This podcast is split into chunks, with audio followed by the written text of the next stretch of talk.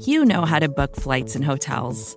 All you're missing is a tool to help you plan that unbelievable travel experience. That's why you need Viator. Book guided tours, excursions, and more in one place. There are over 300,000 travel experiences to choose from, so you can find something for everyone. And Viator offers free cancellation and 24 7 customer support for worry free travel. Download the Viator app now and use code Viator10 for 10% off your first booking in the app. Find travel experiences for you. Do more with Viator.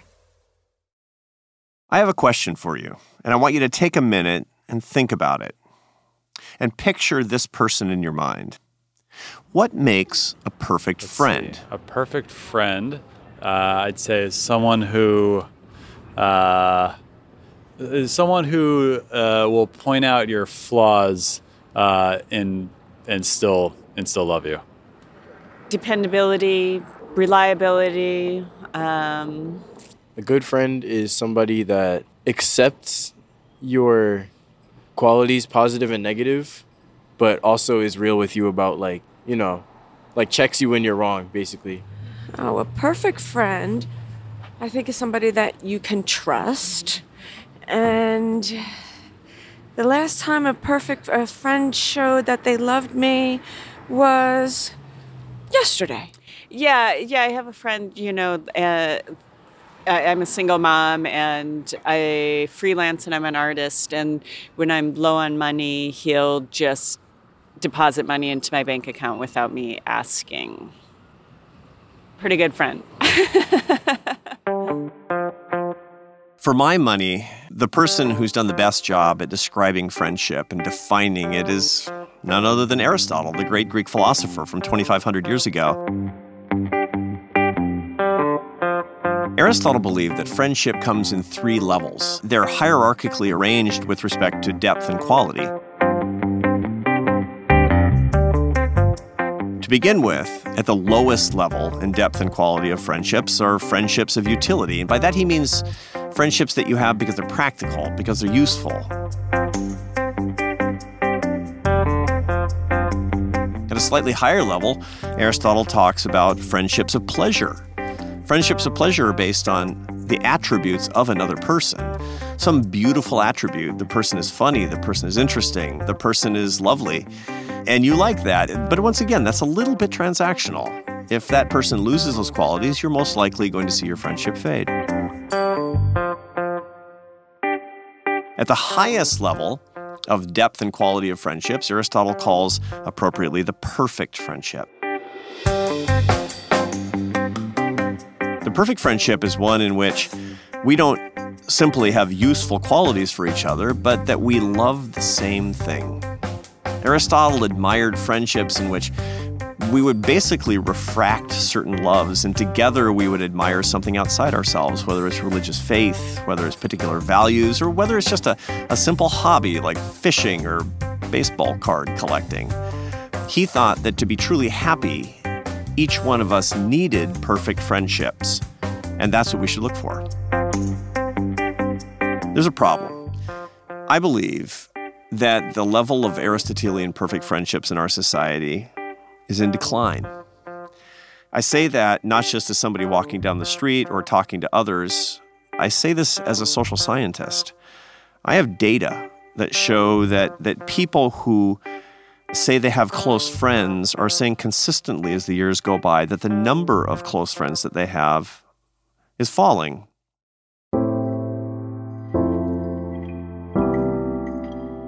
If that's true, it's a crisis. It's a crisis of, of love. And if that's true, what can we do about it?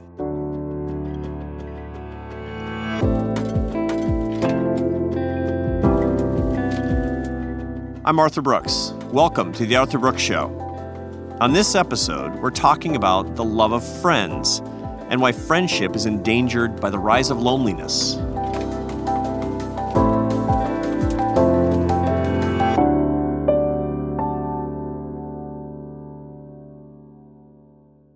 This is Doug Nemecek. Yes, thank you uh, for having me today. It's a pleasure to uh, get the opportunity to talk about loneliness with you. He's pretty keen to talk about loneliness because he works for Cigna, the health insurance company. I'm the Chief Medical Officer for Behavioral Health with Cigna. I'm a psychiatrist and responsible for mental health and substance use programs and services at Cigna Healthcare. Last year, Cigna released a report on loneliness and its impact on public health. The report is called the Cigna US Loneliness Index, and it surveyed 20,000 Americans on what drives loneliness among people. That's correct. So what we found was that nearly half of people said they they felt alone or left out. 40% said they sometimes or always feel their relationships are not meaningful, that they're isolated from others. Almost 20% said they report they rarely or never feel close to people. So this was really significant in the sense that identifying people across the board, all ages, races, genders, saying they feel lonely and lacking those social connections. Over the last decade, Doug Nemecek says Cigna has made this the center of its work because of its impact on public health. Being lonely is a feeling that all of us has felt at, at one time or another. But but truly chronic loneliness and feeling lonely on an ongoing, constant basis really has uh, negative impacts on us physically, uh, emotionally, and and and ultimately increases our mortality. There are studies that have shown that chronic loneliness is as deadly as smoking 15 cigarettes a day. In fact, it's connected with uh, increasing risks for diabetes, for heart disease, and certainly increases risk for other mental health conditions as well, like depression, like suicide, like substance use. Hmm. So this seems like this is a, a, new way of thinking insofar as, you know, when I was looking back over the past five and 10 years and, and talking to people in the insurance industry, they were talking about mental health issues, particularly depression and anxiety, as largely chemical imbalance problems. And you're talking about these things as having some sort of exogenous reason for existing, namely the way that they're interacting or not interacting with people out in the world. Do you think is this a new finding that loneliness is actually causing depression and anxiety? Well, loneliness has been around and there's and and research has been done especially over the last 5 or 10 years even. We've seen research done and reported by the American Psychological Association, uh, uh, the research uh, being done that I mentioned about the increased mortality uh, being done out at, at Brigham Young University and looking at all of these studies about the impact that loneliness has on health uh, as we saw all of the information and this research uh, being done and we looked into it, Cigna really realized we needed to go out and do some more research ourselves. And, and that's what prompted us to do uh, the survey that we did. Uh, we used the UCLA Loneliness Index that's been around for 30 years and used this survey with over 20,000 Americans across the United States. And what we found uh, uh, was startling from the fact that nearly half of all Americans reported sometimes always or always feeling alone or left out.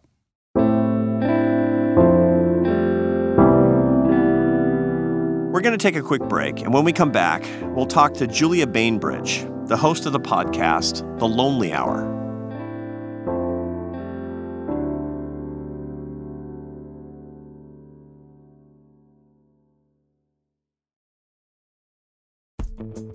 Vacations can be tricky. You already know how to book flights and hotels, but now the only thing you're missing is, you know, the actual travel experience. Because is it really a vacation if you're just sitting around like you would at home? You need a tool to get the most out of your time away.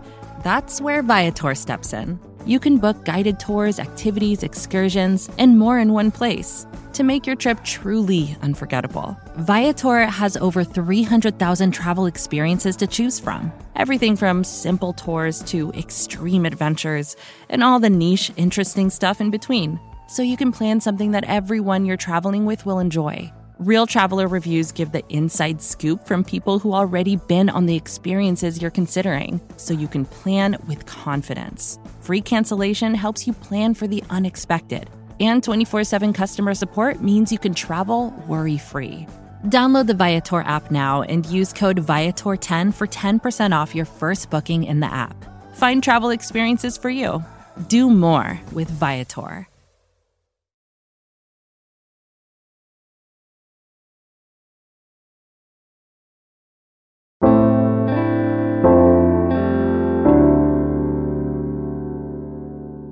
I'm so excited to have Julia Bainbridge on the podcast. Julia uh, has an interesting background. She's not a social psychologist like a lot of people on the show. She's not a social scientist at all, but she has a podcast called The Lonely Hour.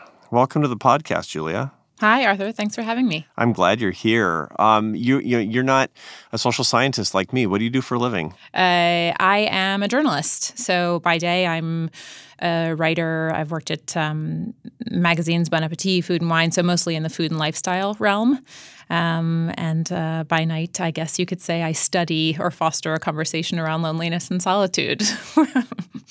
you know, a lot of the people that we talk to, and and me too, uh, we're professionals in these issues. We're sort of clinical. You, on the other hand, are looking at it from a, a, a purely human way. How did you get interested in the subject of loneliness? When I launched The Lonely Hour, I was a freelance writer for the first time in my life, which meant a lot of alone time. And like any kind of creative endeavor, you know, writing takes an enormous amount of work done quietly in one's own head. So I was alone a lot and thinking about other people working alone. That combined with a number of other things led me to start the show. We've you know, embraced a culture of individualism. More of us are living and aging alone than ever before. Um, traditional sources of social solidarity, like labor unions and civic associations, are in decline. And social media, which is a big one I'm sure we'll get into, is increasing loneliness and envy. Uh, you know, technology can connect us in amazing ways, but it's also distancing us from one another. So um, I certainly see that when it comes to dating apps, which sort of can commodify and dehumanize people. So all of this sort of together, um, I was sitting with for a while, and I wanted to explore what it looked like. So you've been looking journalistically at loneliness, but you've also been obviously looking at some data on loneliness. Do you think loneliness as a phenomenon, not as a pathology and not as a problem, but as a as a phenomenon, do you think it's increasing in our society? There are talks about us being lonelier than ever before. And while it's hard for me to say definitively whether that's the case or not, I could make some educated guesses about why. And I would say the biggest reason is the internet and social media. You know, I mean, the formula, as I understand it, while yes, the internet can alleviate loneliness, it's like social connectivity with a click. That's only a temporary form of self soothing. And Studies show that most people feel the connections made online are less genuine than those made in person. So if we lean on virtual chats and the like too much, disconnecting from the world more and more, the internet can kind of stunt our real relationships.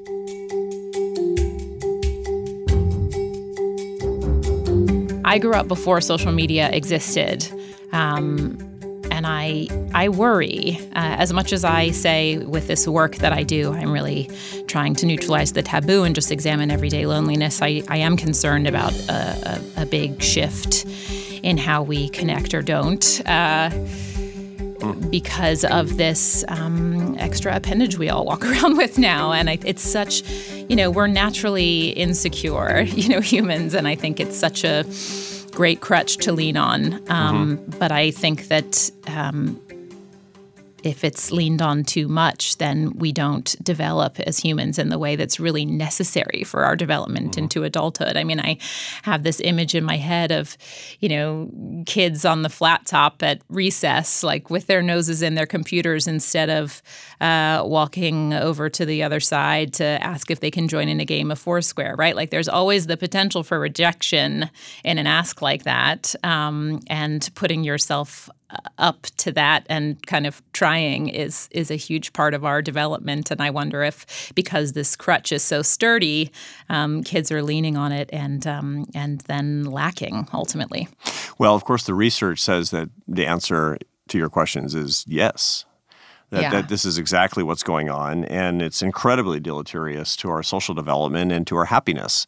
Um, there's Right. mounting evidence to suggest that loneliness is a huge net source of unhappiness, whether it's a pathology or not, and you know, no matter how gr- grievous it actually it is, and that social media is is adding to that. It's uh, if that's the case, is it your view that social media? Look, you're you're a, a, a street expert in loneliness at this point. Julia Bainbridge is is uh, is social media net net a bad for society?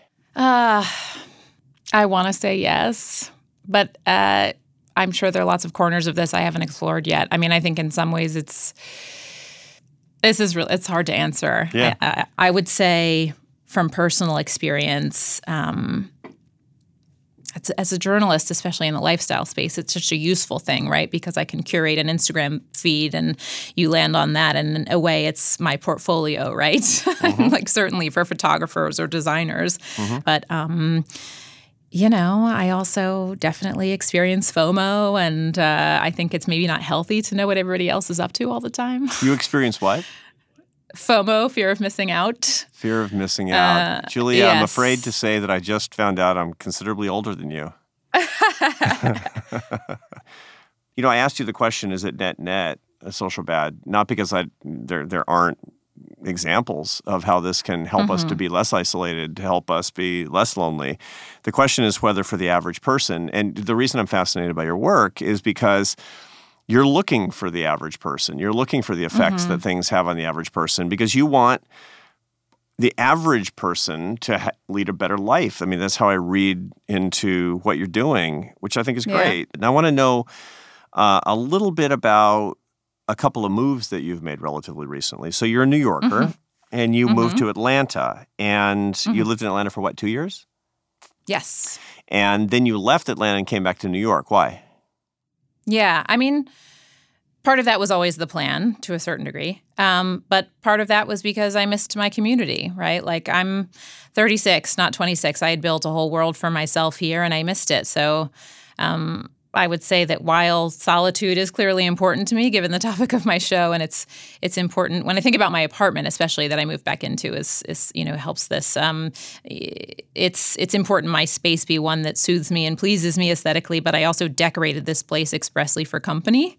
You know, entertaining is one of my favorite activities, and the food is really secondary. It's kind of about inviting people into my world and mixing together the various groups of people I'm privileged to know, and that um, I feel grounded and sustained in the way that I only do when I've had uh, significant time with my longtime friends. You know, the ones who know me deeply, warts and all, and who choose to continue to bear witness to my life and to share it with me. So I don't want to sacrifice um, that anymore. So I came back to the place where I have it and can can foster it. Um, w- the way that people try to remediate their loneliness when it's becoming a problem in their lives is that they try to develop friendships, of course. So let's talk about friendships a little bit, because I know this is something that you think about and something that you talk about in your show. Um, what do you think is the core? What are the core elements of, of a really healthy and, and good friendship? One that actually will help people to feel less lonely. Why? Why do I say this? Because we talked about social media a lot, and you talk about your Facebook friends. But I'm mm-hmm. going to just go out right on a limb and say Julia Bainbridge doesn't think that that's the kind of friendship that really remediates loneliness appropriately. What's a real friend that makes you less lonely? You, someone with whom you have repeated and consistent face-to-face interaction with. Having lived in Atlanta and missing those friends, I can say that the even hearing their voices on the phone is not a stand-in for, um, you know, IRL human contact. Uh, Is that's another one you might not know? Do you do IRL in real life? IRL. You spend a lot of time on social media, right, Julia? Hashtag IRL. Um, yeah. So I think um, it's interesting because I may be guilty of having overused the term friend.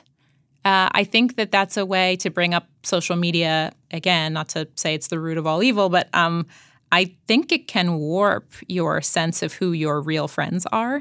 Uh, and that when I was living in Atlanta and following the lives of some of my quote unquote friends back in New York, um, I f- it made me feel as if we were still close. Um, when now that I've gotten back here, some of those really like acquaintances were really not. Um, and I do have those people in New York who are my, you know, friends with a capital F, and I'm fostering those connections more now um, than um, I don't know, subscribing to this belief that I have a much larger n- network of real friends than I kind of thought I did. Does that make sense? It sure does. Something I've resolved to do. Uh, you know, upon my return and, and here forward in my in this in the second life of mine in New York, um, is to show up for those friends. I think it's really important if you want um, you you have to invest in those friendships. Uh, my other my deep friendships, the one I've had, the ones I've had since college and even before that. Um, you know they require uh, work yeah. like any other kind of like like a romantic relationship and so um, i've resolved to not uh, flake to do the things I say I'm going to do. The experience in Atlanta taught me that I really value um, my friendships, and um, I want to show those friends that I value them through showing up. So, what are the two or three things that they, our listeners should do if they want more love of friends in their lives starting today?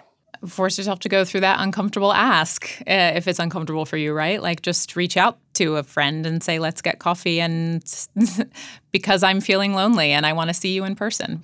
Mm. Uh, and uh, I think if you're honest about uh, the reason, and if you're comfortable with using that word lonely, lonely, right, which we feel a little funny about, um, that will be all the more encouraging for somebody to want to kind of step into your space and lift you up. Julie, I'm so grateful to you for coming on the podcast. Uh, it's really been great. Thank you for your time. My pleasure.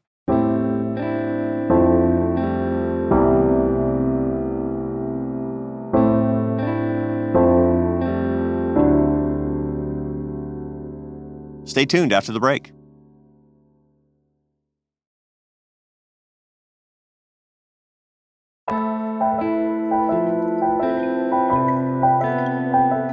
I want to talk for a minute about the language around loneliness. You heard Doug Nemecek there draw parallels between loneliness and smoking. That came from a guy called John Cacioppo from the University of Chicago. Cacioppo co founded a field called social neuroscience. He's one of the odd academics out there that actually starts a whole new discipline. He was a real pioneer.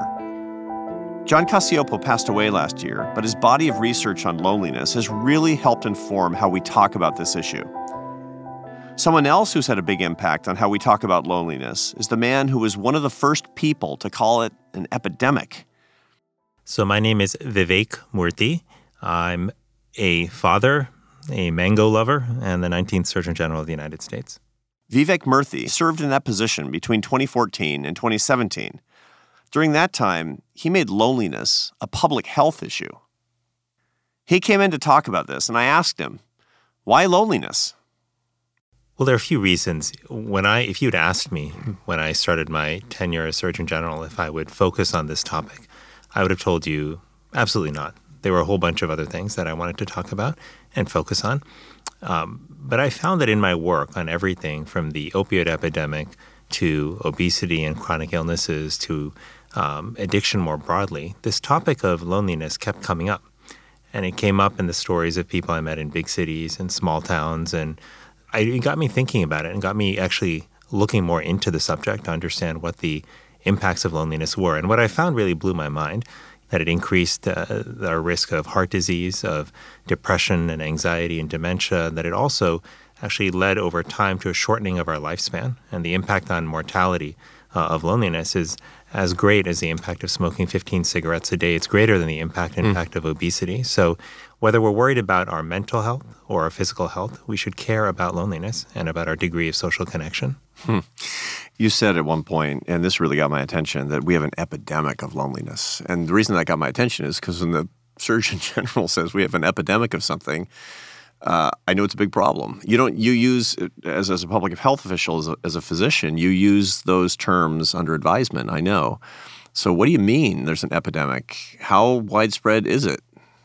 So, loneliness, it turns out, is a lot more widespread than many of the other illnesses that we pay a lot of attention to and invest a lot of money in. So, for example, uh, depending on the study that you look at, and th- there's a caveat here, which is important, which is that the research on loneliness, on how common it is, is much more limited than the research on, let's say, diabetes or heart disease.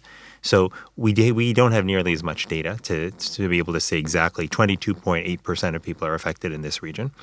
But what we can say, looking at the higher quality studies that have been done using good scales, is that in countries like the United States, it looks like greater than 20% of the adult population is affected by loneliness. And that's a conservative approach. There are studies that put the number actually at double uh, that level. What does that mean to say, when you say that 20% of the people are lonely, what, what is that? So if, if you tell me that 20% of people have type 2 diabetes, I, I got it.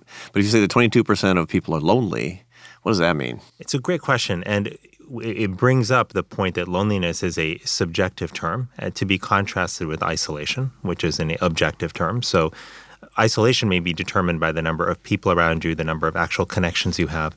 But loneliness is about how you feel. If you feel that there is a gap between the social connection that you need in your life and what you actually have, then that is what determines whether you're lonely or not. And if you understand that, then you recognize that I may be surrounded by hundreds of people every day, but still feel lonely if the quality of my connection with them is insufficient. And conversely, I may just have a couple of people around me, but mm. if hmm. my connections with them are really deep, then I actually may not feel lonely at all.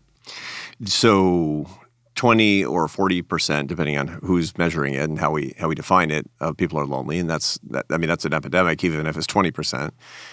Loneliness is getting more common. We know that. In other words, loneliness is getting worse. Why? Why are people getting lonelier? I mean, if it, if it were the same as always, you know, we might want to deal with it. But the fact that it's it's booming and you saw it and you're concerned about it is the reason you're writing a book and you've dedicated a part of your career to it. Why are people getting lonelier? Yeah, so I, I think this question about is loneliness increasing or not often comes up, and you know the data seems to indicate that there's at least probably a modest increase uh, in loneliness that's taking place because loneliness has been around for centuries. People have been struggling with this issue for a while.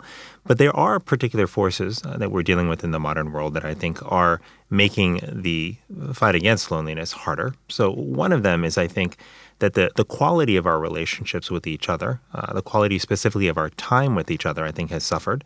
You know, how often is it that we have come to the dinner table with family and brought our devices with us? How often is it that we have a friend who's in town from uh, another city and we have dinner and catch up with them, but our phones are binging and we're checking our messages in between?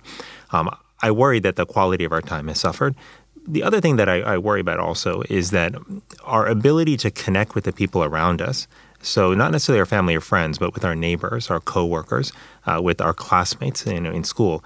I think that that has also been somewhat diminished because we have more walls around us. These days, people walk around, for example, with uh, with earbuds in their ears and listening to a podcast, perhaps, or listening to mm. some something else, and uh, or music, and they also are sort of focused in, you know, on themselves or their devices, and not necessarily looking at and engaging the people around them. That has an impact because those small interactions we have. Mm those actually make a difference, a material difference in how we feel. Hmm. So this is really interesting because each one of the explanations for the increase in loneliness, for the epidemic, the increasing epidemic of loneliness, comes back to devices. And I'm sure that not far afield from that is what they're doing on their devices, right? Which is looking at social media. And social media on devices was supposed to make us less lonely. So what's the deal, Vivek? Yeah, so a couple of things I think worth considering. Number one is technology has, I think, an important role to play here, but it's not just technology because there have been shifts also in on a cultural level as well that I think are impacting our ability to connect with each other. I mean, for example, we we have it's moved around a lot more and become more mobile. And that's overall a good thing for a lot of people, but it also means we're detached from our communities. Work has changed the culture of work and such that work now invades many people's evenings, their weekends, their vacation time. One thing I, I so and technology is a piece of this, but what I want to say about tech is that technology in and of itself is not good or bad. I think it can be used actually to promote connection. It can mm. be used to weaken connection. And the question is, how are we using technology in our lives? But what often can happen with technology is we can, uh, if we're not careful, end up substituting uh, lower quality relationships and interactions for what used to be higher quality in person interactions We can also start engaging in passive consumption of social media, which can mean that we accelerate our comparison uh, with other people. We start looking at our feed and seeing these idealized versions of people's lives. And what we end up doing is we compare their best days to our average days, and we always mm. come out feeling that we're not measuring up. Mm. And that can affect our self esteem. Uh, when you take away uh, their use of social media, which uh, was actually studied in a recent uh, paper that, that Stanford released. What they find is that taking away social media increases people's happiness, life satisfaction, and reduces their feelings uh, of depression and anxiety. The effects are modest, but they're mm. there in a relatively short period of time. So I think the question is not uh, do we throw technology out? The question I think is really how do we use technology better mm. to bridge to offline connection to strengthen our relationships with the people that we love and to enable us to be authentically who we are, mm. as opposed to walking around with masks on, which is, I feel, a worry about what we do often on social media, representing ourselves in ways that aren't authentically us, but that we think are going to be pleasing to the world around us.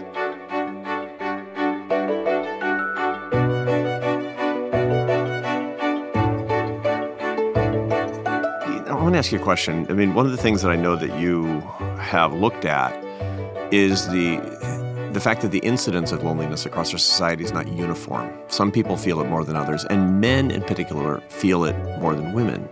Why is that? So, men are, are, are very interesting.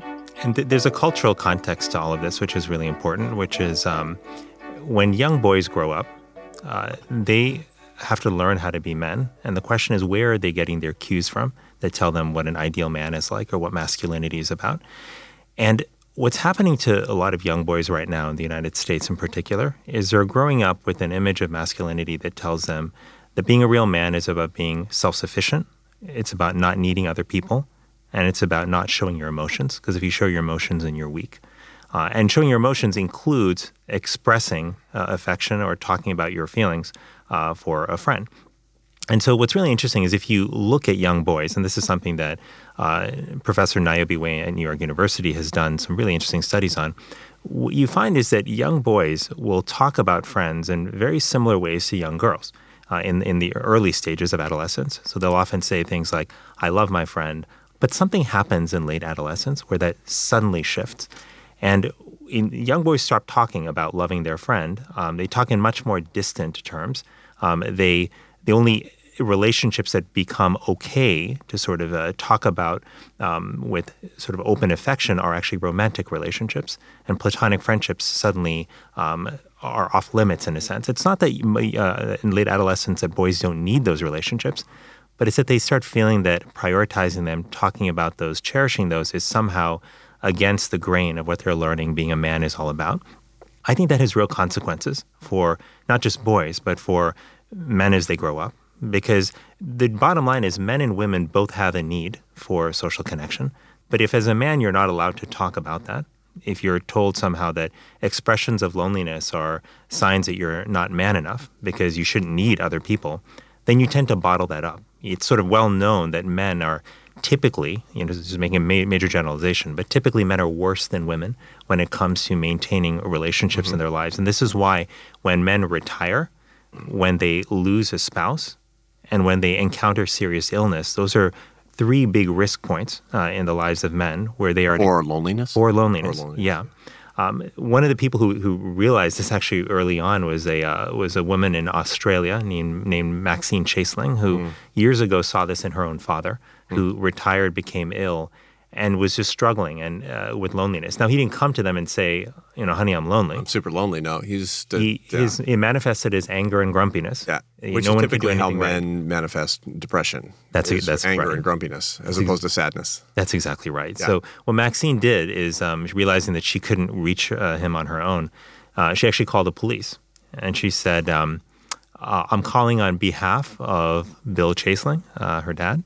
Uh, he would really like to volunteer for the neighborhood watch uh, that the police were overseeing at that time. She was like, "I heard that you need, uh, uh, you know, local leaders to kind of captain the effort in different neighborhoods, and he's really excited about doing that. Um, could you come and talk to him?" The next day, two uniformed police officers show up at her father's house and knock on the door and say, you know, Will, we're so happy that you volunteered to help out. We're really grateful. Now, he was, of course, flabbergasted because he What are you had no idea about? That this they were was here to happening. arrest him or something. Yeah. But the important thing is, two men in uniform, and he respected the uniform, showed up and told him that he was needed, and in fact, that his community needed him. Uh huh. Not only did he show up, not only did he start coordinating, he remained the coordinator until the day he died. Yeah. And it would be it transformed actually his behavior at home. He felt more connected. He was less grumpy at home. Right. He was happier. And Maxine actually used that that experience uh, to create a larger movement called the Men's Shed movement, which is a, a movement which uh, literally sheds, you know, in across Australia at that time that now spread all over the world, where men can get together and do woodwork together, they can do metalwork together, they can do various crafts together, and in the process of working together, they end up connecting with each other and talking. Their motto uh, in the early days of the men's sheds was that, uh, again, a, a gross generalization, but there's an element of truth to it, was that me- women connect face to face and men connect shoulder to shoulder. And it was for that reason that they wanted to give men a chance to work next to each other, recognizing that that's how the connections would actually form. And I visited one of these sheds in the United Kingdom and I was just really blown away by these men and the, the bonds that are being fostered there. It's really quite an extraordinary movement.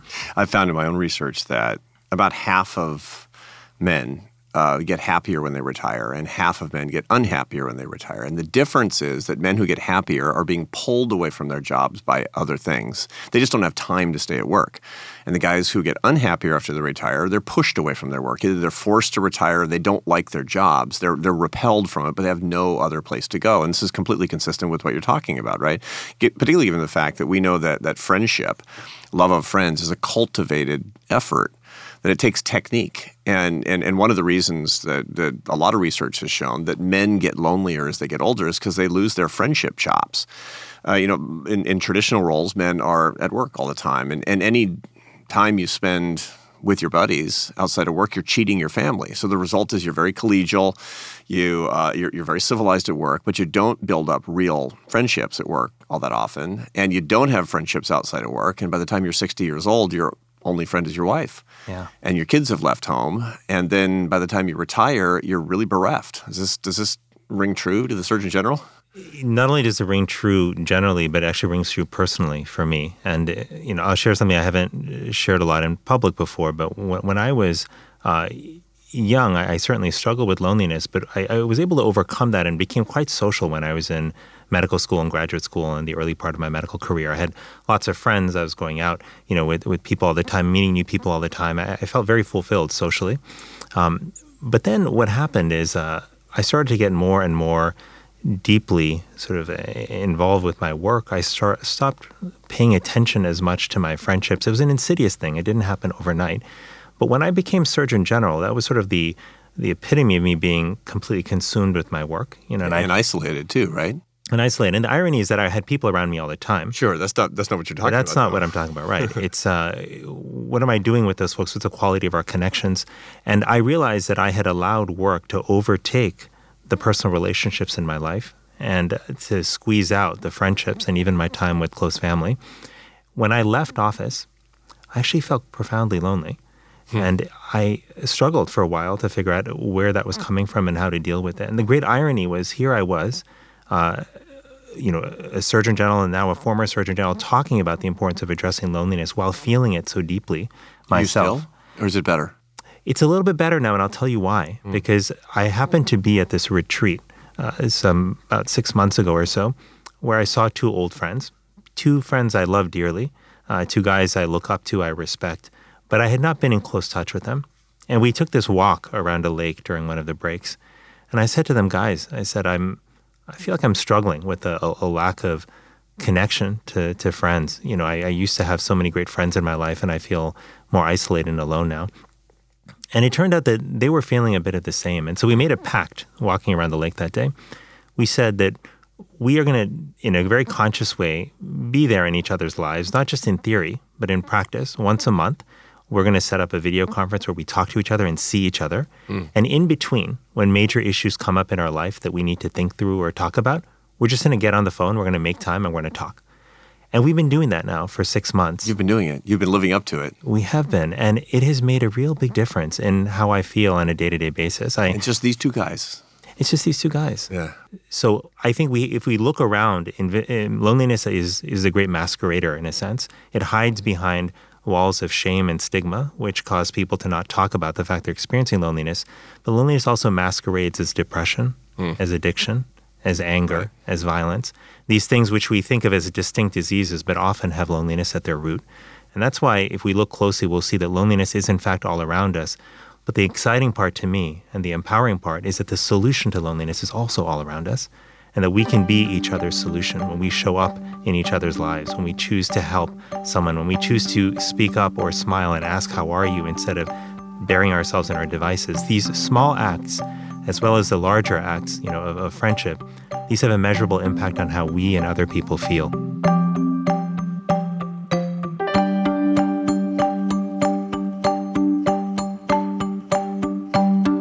So, if I were to summarize what you just told me, um, kind of in a nutshell, what should people take away from this? Uh, the love of friends is greatly attenuated by or is related to this loneliness crisis. Uh, a lot of people try to meet the holes in their hearts with with these devices and with social media, and that can really make things worse. In particular, if you're using social media in such a way that it substitutes for human relationships. If you're going to use social media and you're going to use devices, use them in a way that complement your human relationships. It's always complements versus substitutes, and so that's really the first big test when it comes to how you use technology, or, or indeed whether you use technology.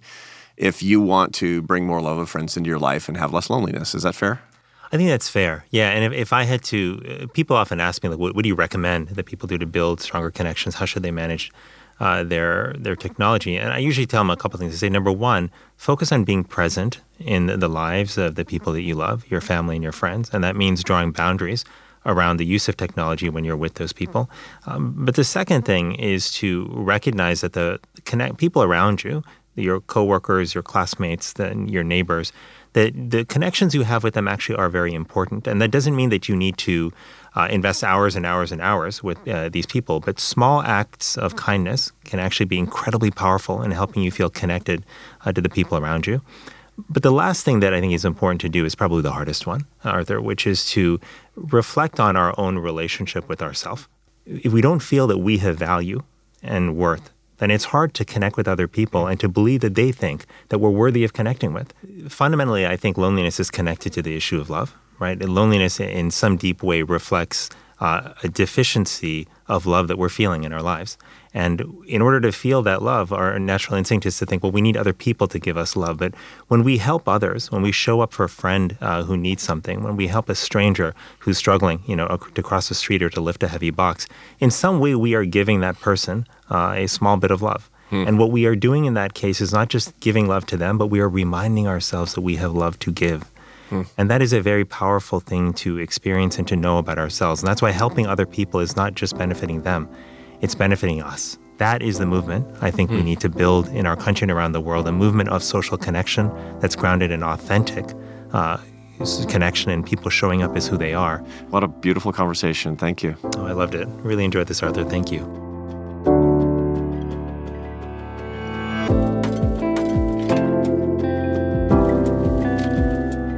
A few parting thoughts on love of friends.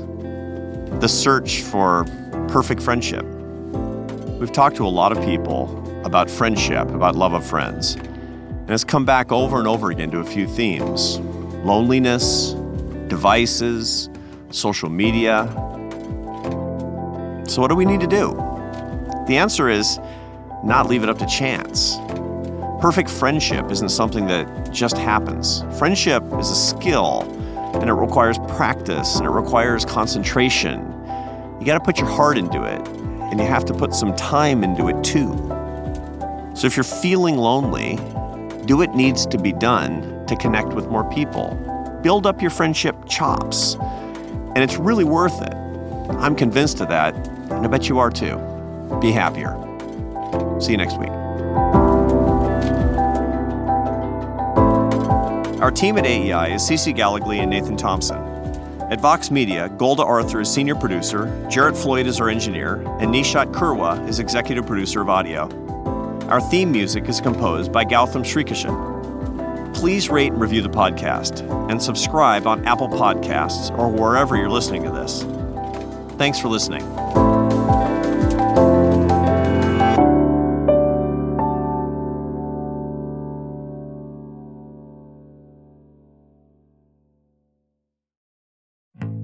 Support for this podcast came from SAS.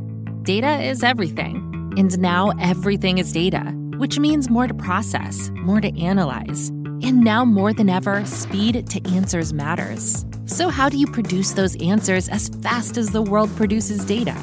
With SAS Viya, the quickest way from a billion points of data to a point of view. It's a more productive data and AI platform that helps you get more done.